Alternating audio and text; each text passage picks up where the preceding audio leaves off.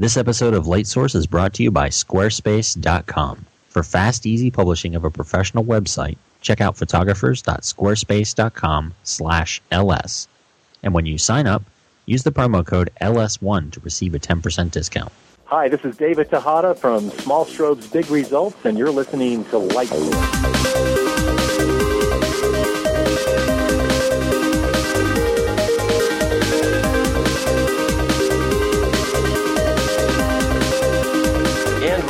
Episode 71 of Light Source, the official podcast of StudioLighting.net, website that introduces photographers to portrait and studio lighting equipment and techniques. I'm Bill Crawford, publisher.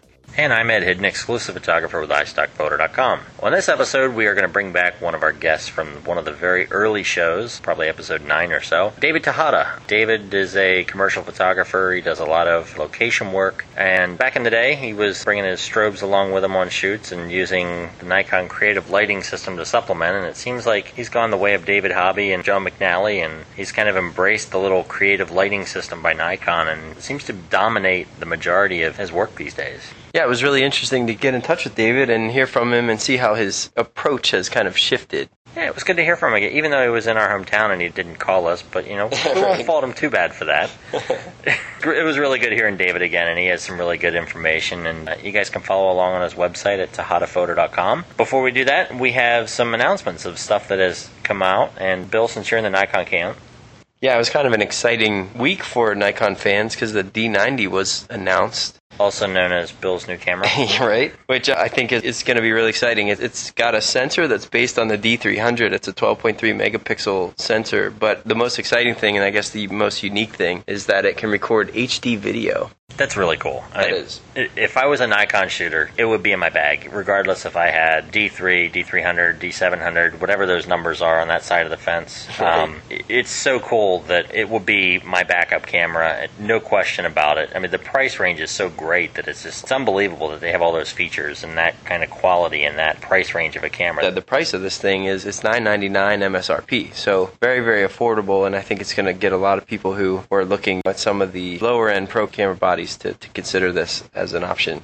And I'd be shocked if I didn't see a bunch of pros buying these as, as backups Right. to even use as, as video. Like Chase Jarvis on his blog, he, him and his crew got a bunch of them to test out pre-release, and it was cool seeing them going uh, throughout Seattle and stuff with the taped up bodies, with the Right. logos and everything all covered up with gaffer's tape, and going out incognito. But I'd, I'd love to know if they ran into a photographer on the street and wondered why they were walking along with their digital SLR like it was a video Like camera. Like it was a video camera. Because that was my first thought. I saw them at the market, and it's like they're doing like this really cool stuff with the video, and I'm sitting there I'm going, if I was a shooter and I saw them walking down the street like that, I'm like, what the heck are you doing? right. But- yeah, they did a really good job putting the video together, and most of the video in their footage was from the D90, according to Chase. So that's pretty exciting because you can imagine the shallow depth of field you could get with some of the lenses and having video with a fisheye lens attached to your camera. I mean, that, that can really open up some creative possibilities, I think. Or even if you had like a 100 to 300 or 200 to 400 millimeter f2.8 lens in your bag already. I mean, doubt. just all that stuff that you have sitting at your disposal. Right. that you could just stick on that thing and shoot video behind the scenes or just the possibilities are just very very cool with that so uh, i'm excited to see what comes out of this camera because that means that canon's going to reply to it they have to Right. so i'm definitely keeping my ears open and hoping that something cool comes down the pike on my side of the camp Yeah, well, Canon did announce a couple of new bodies this month also. What were the two that were rumored at least, if not? I saw a rumor mill for a 5D Mark II, Okay, right. which I'm kind of skeptical about because it said something like 21 megapixel weather seal body Right. with HD video. It sounded a little too good to be true. Okay, but the 50D was announced. The 50D was announced, and sites like DP Review have samples already from their pre-release version. Okay. Uh, originally, they had said it was a production camera, but it's actually a pre-release, so that you know, it's they consider them as beta sort of thing. Gotcha. I mean, they look good. They look pretty cool. I don't really know enough about the specs of the camera because I still love mine and I'm not shopping, Right. so I'm avoiding it at all costs. Understandable. But yeah, that's pretty much the big news of things that are uh, going out. Oh, one thing we didn't talk about earlier, kind of along the enthusiast level, there's a new Photoshop Elements that was announced. Okay. And- well, that's kind of cool. The Photoshop and Premiere Elements. Wow. And part of the package that's coming around this time is they have a it's an online storage sharing membership that's included along with it. So it's it's not Photoshop Express.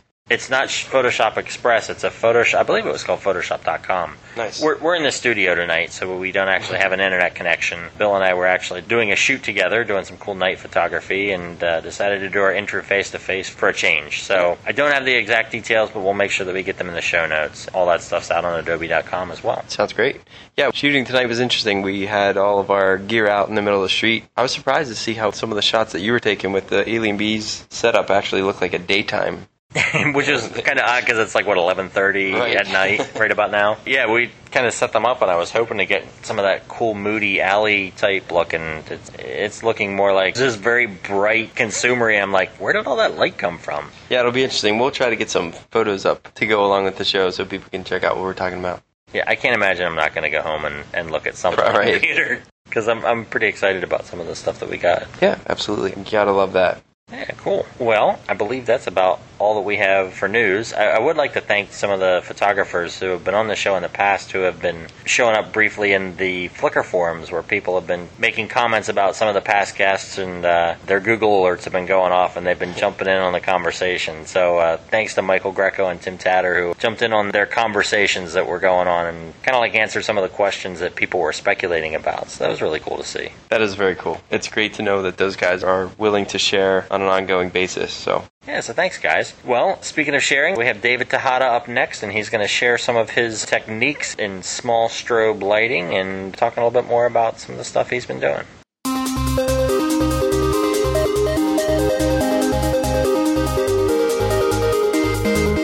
We are in the light source, and we have with us this evening a return guest from like February of 06. We have with us David Tejada. David is a corporate photographer, does a lot of annual report photography, travels all over the place. He has talked to us before about using the Nikon creative lighting system, and he has a small strobe workshop coming up, and we'll talk a little bit more about that later. But uh, David, thanks for coming back on the show. Hi, good evening, guys. Nice to visit with you again. So it's been since February of 06 uh, since we've spoken with you. What have you been up to in the past couple years? Oh boy, uh, the list is very long. Well, obviously, I started a blog, and I think when I first spoke with you, I didn't have a blog, but like a lot of photographers today, I started a blog and been blogging for quite some time, and it's been wonderful having that. I've also been doing a lot of videos, posting them up at YouTube, and including those in my blog post. Take people on assignment with me and show them the, the work that I'm doing, various different types of shots, whether it's uh, location industrial work or in office type corporate portraits and things like that. It's been a lot of fun and been traveling quite a bit and had very interesting jobs. Real quickly, for people that want to follow along at home, they can check it out at tejadaphoto.com. It's T E J A D A P H O T O dot com. And in the menu on the right side, there's a link for the blog, and that'll take you over to the blogspot page. That's correct. And also on the top of that page, you'll notice, and we'll talk about this a little bit later, I'm sure, I've started lighting workshops called Small Strobe Big Results. And they're lighting workshops. They're one day long. I've been conducting those here in Denver, and I'm actually taking them on the road now. So I've got several other dates that uh, I'd love to chat with you about. Absolutely. Before we talk about some of the educational stuff that you're doing, David, you just got back from a really interesting trip. I've been following your blog for a while, and uh, I was wondering if you wanted to tell us about your trip to the Arctic. Yes, that was really, really interesting. That job came to me through a past client. I received a phone call from a young lady that worked at exploration company, a drilling exploration company. Actually, it's a mining company. They, they deal in uh, base metals. And the president of the company used to work at a, another company some time ago that I did about three years worth of work for. He had changed his position, started up with a new company, remembered my work, and had his assistant call me and asked me if I would do some work for his new company. This was great. This was way up in the Hudson Bay near, I had to fly into a town called Rankin and then take a Twin Otter flight another hour or so northwest of Rankin, which would put you probably, uh, I don't know, on the map, a little bit higher up than the southern tip of Greenland if you were to draw a line across it. So it was in the Canadian Arctic. As a matter of fact, they filmed that Ice Roads episode on the Discovery Channel up in that oh, okay. the woods. You know, when a tundra freezes over and they have no roads up there, well, these trucks drive up across the tundra on the frozen roads. They actually film up in that particular area. But I went up there for about four days shooting some drilling that the company was doing. They had about two drill rigs that are slung. Everything had to be moved by helicopter, including myself.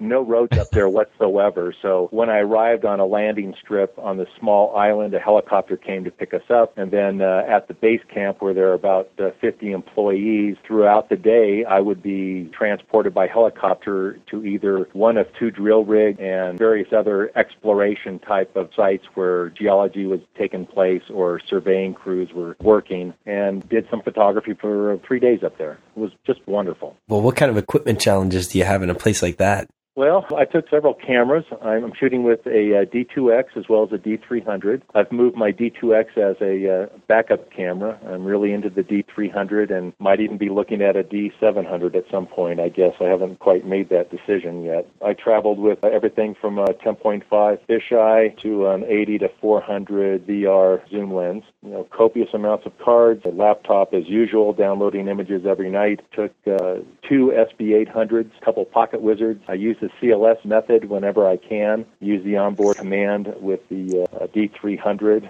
But on those rare occasions when I'm working at greater distances, I'll pull out the pocket wizards in order to fire the small strobes. So you didn't take any like heavy lighting gear this time, huh?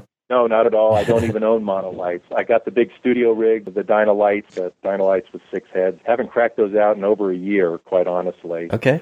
I've been really just traveling with the SB800. My normal kit when I'm not doing, uh, say, exploration type work or industrial work way out in the boonies like I was up in the Arctic, I normally travel with about five SB800s and various grip equipment, you know, tripods and stands and such, and modifiers, of course. Well, what kind of modifiers are you using on your speedlights? Well, I use everything from uh, shoot-through umbrellas to soft boxes and silk, and obviously bounce techniques. These are all the kind of things that we discuss at the, the workshop that I'm teaching. How to use your strobes properly and to get big results out of these small little strobes. That's really interesting. Uh, one of the things that I remember about our first interview was how you, you had been using a mix of higher end studio lights with your portables now and then. So it sounds like a little bit of a shift in your approach. That's pretty cool it's been a complete switch. I don't think I've used my uh, studio strobes in well over a year. Are you finding yeah. that it's just because it's more convenient, or you're actually able to be more creative with the smaller lights? Actually, I enjoy the challenge.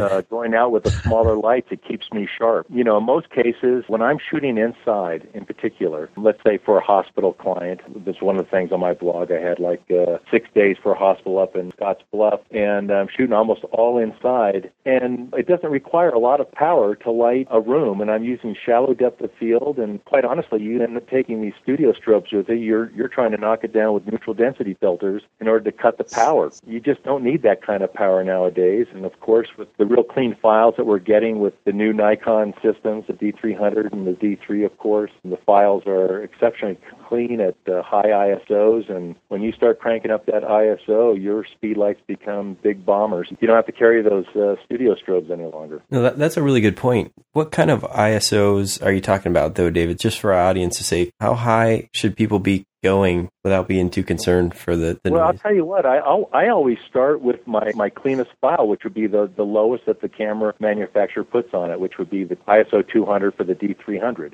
now i will start there and if i have to start moving up for whatever creative reasons raising up the iso i have no problems with that d300 taking it up to a thousand wow actually 1200. I've not seen a real problem with that. Normally, my images are not going larger than a full page, but it's so rare that I have to go 1200. I, I mean, I probably at the highest, you know, on an average working job, if I have to crank something up, I might go 800. You just don't see anything. That's amazing. Shadow area there, so it's it's terrific. When you're shooting at a higher ISO like that, do you have any special things that you concern yourself with, or that you really focus on doing to be able to pull out a, a clean file at those higher ISOs? I make sure that my shadows are not plugged up because that's where you're going to find most of your noises in the shadow area.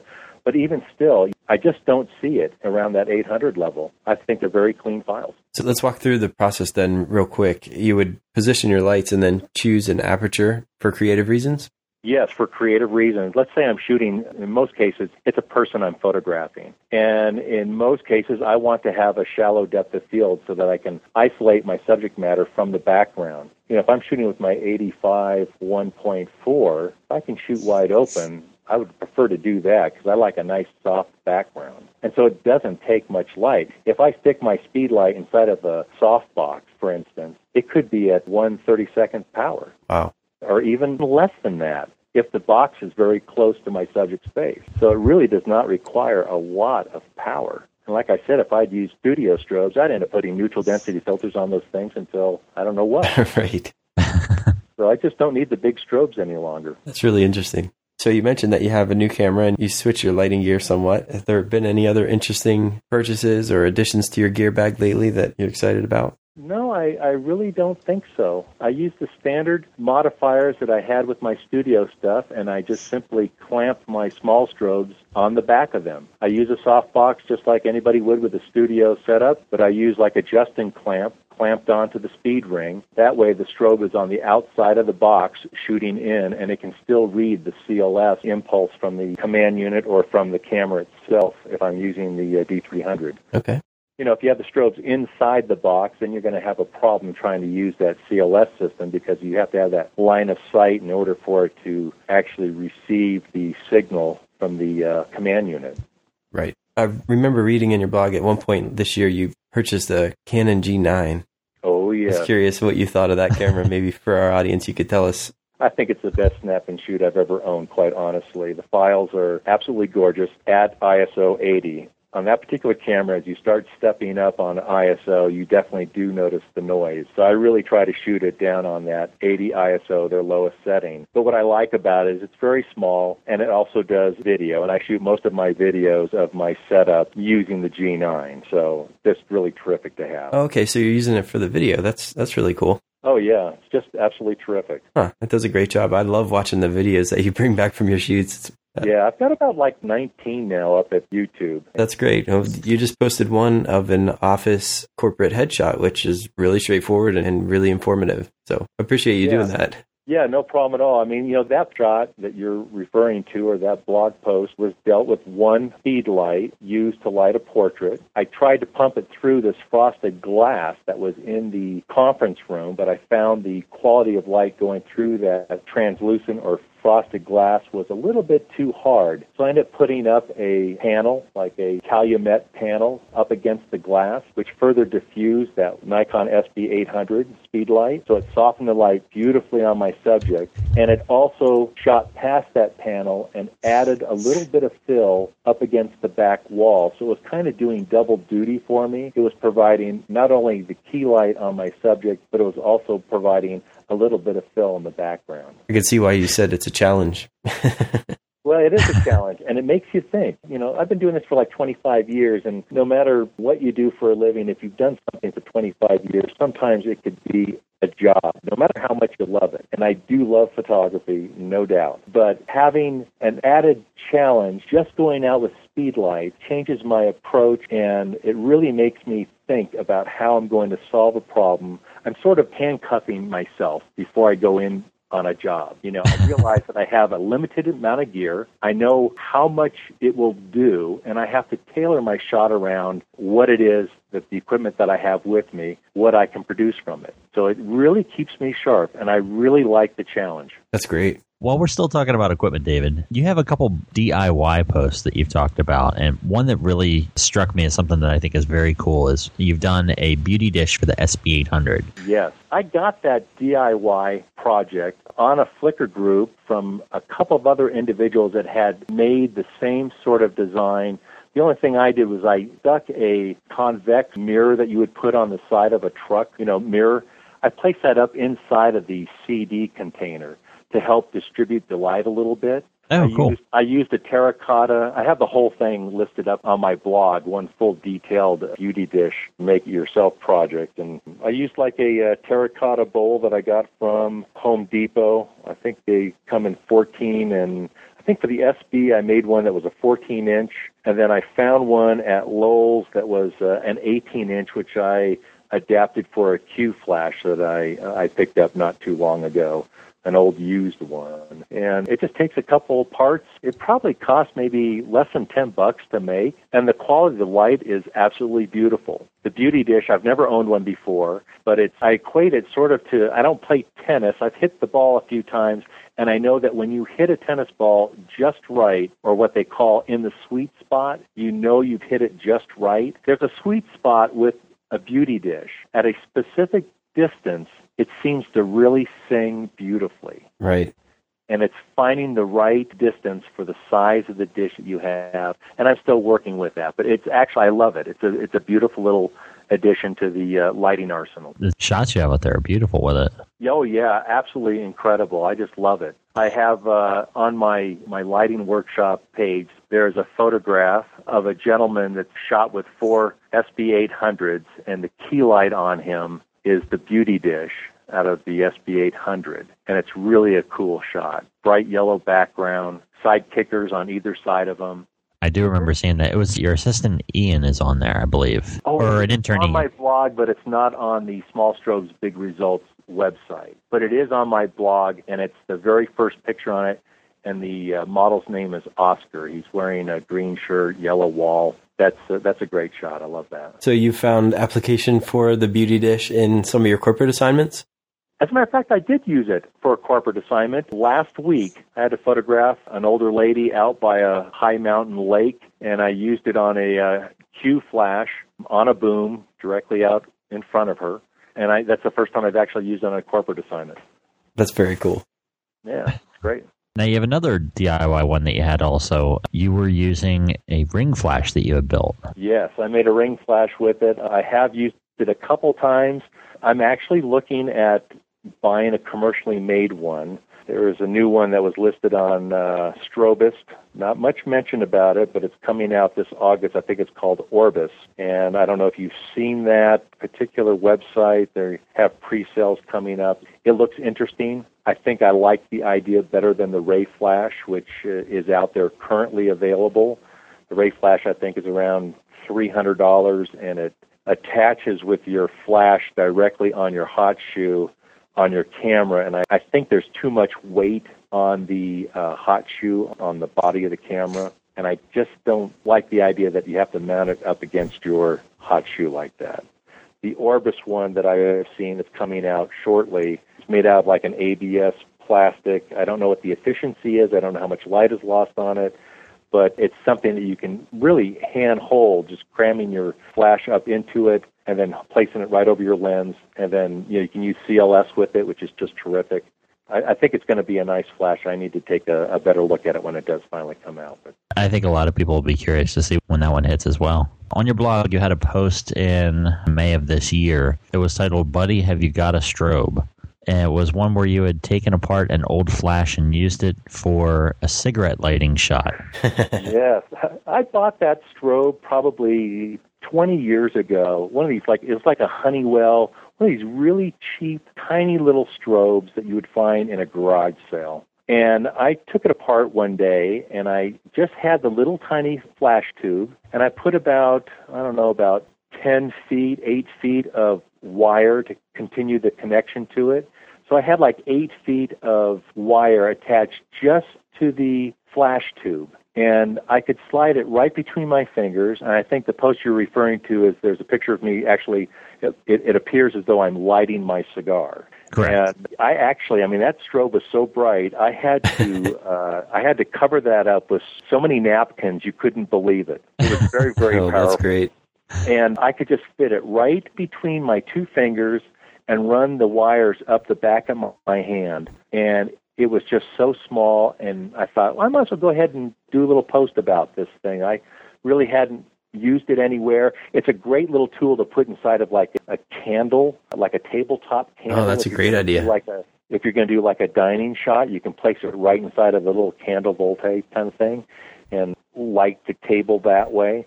It's a lot of little interesting things. I mean, nowadays you've got the Morris Minis which are not so small actually, or mini. they are pretty large. This is very small. This is just a flash tube that measures about a half inch wide by about an inch and a half at the most. This is one of those really cheap strobes, honestly.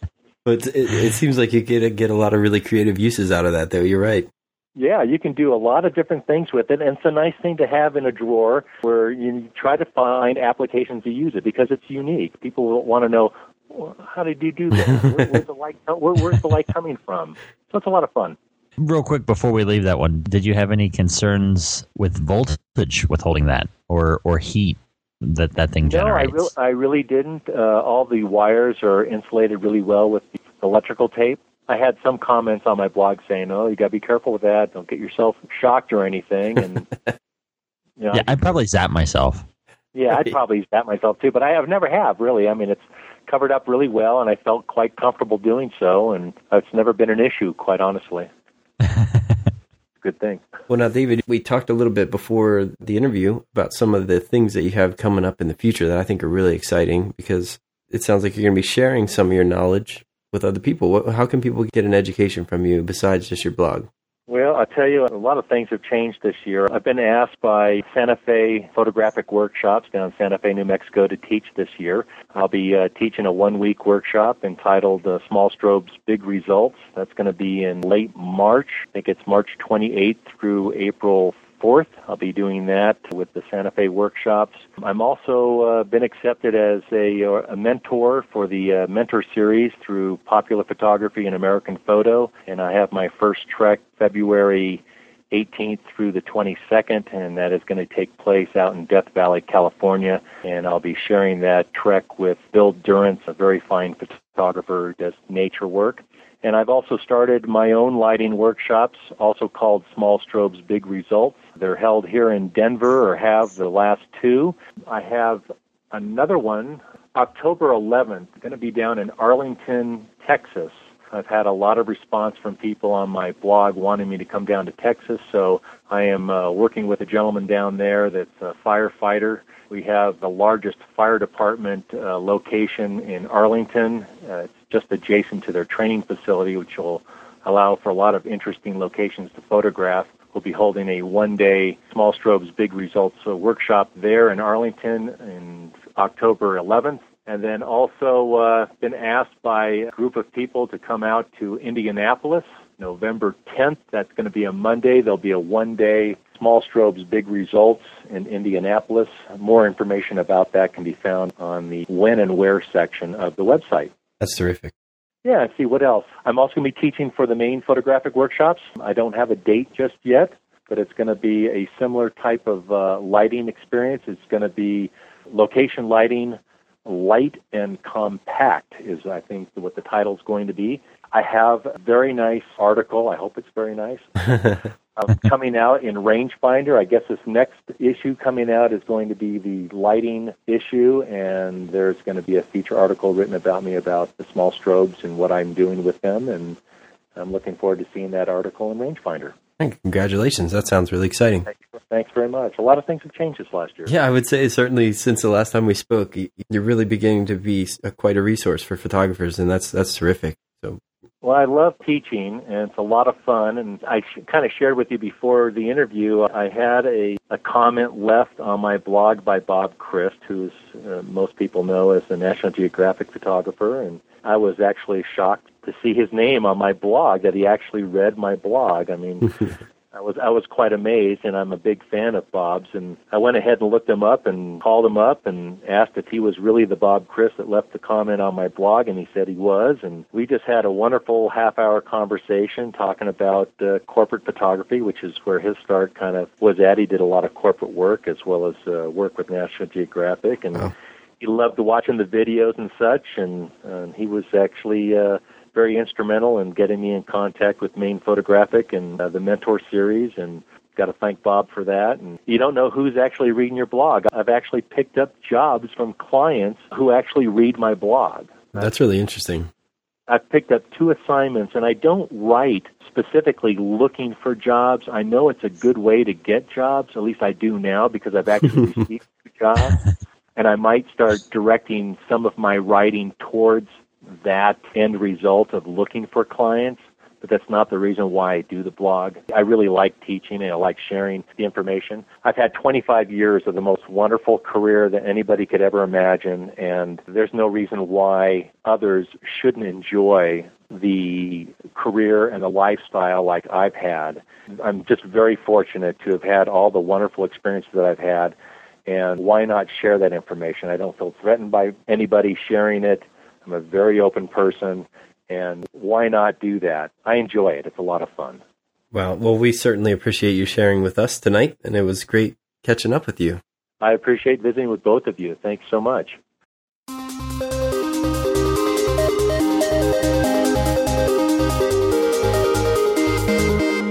Well, that's all we have for this episode of Light Source. The brightest podcast on the internet. Be sure to check out the show notes for this episode and all the other Light Source episodes at the website studiolighting.net. And you can also send us an email comment at studiolighting at gmail.com when you can send us comments, questions, or just images that you'd like us to see. And if you really want to get involved with some of the other listeners to the show, you can head over to the Light Source Flickr group at www.flickr.com slash groups slash lightsource. You can post your images and get feedback on your photography as well as seeing the things that we're taking pictures of. And as always, if you missed any of these links, our quick outro here, you can find all of that and more at www.studiolighting.net. Till next time. Bye bye.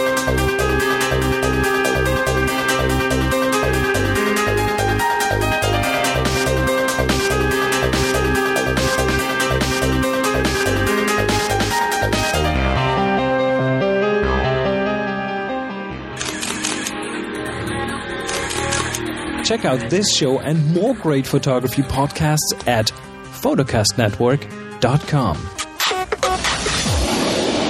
photocastnetwork.com.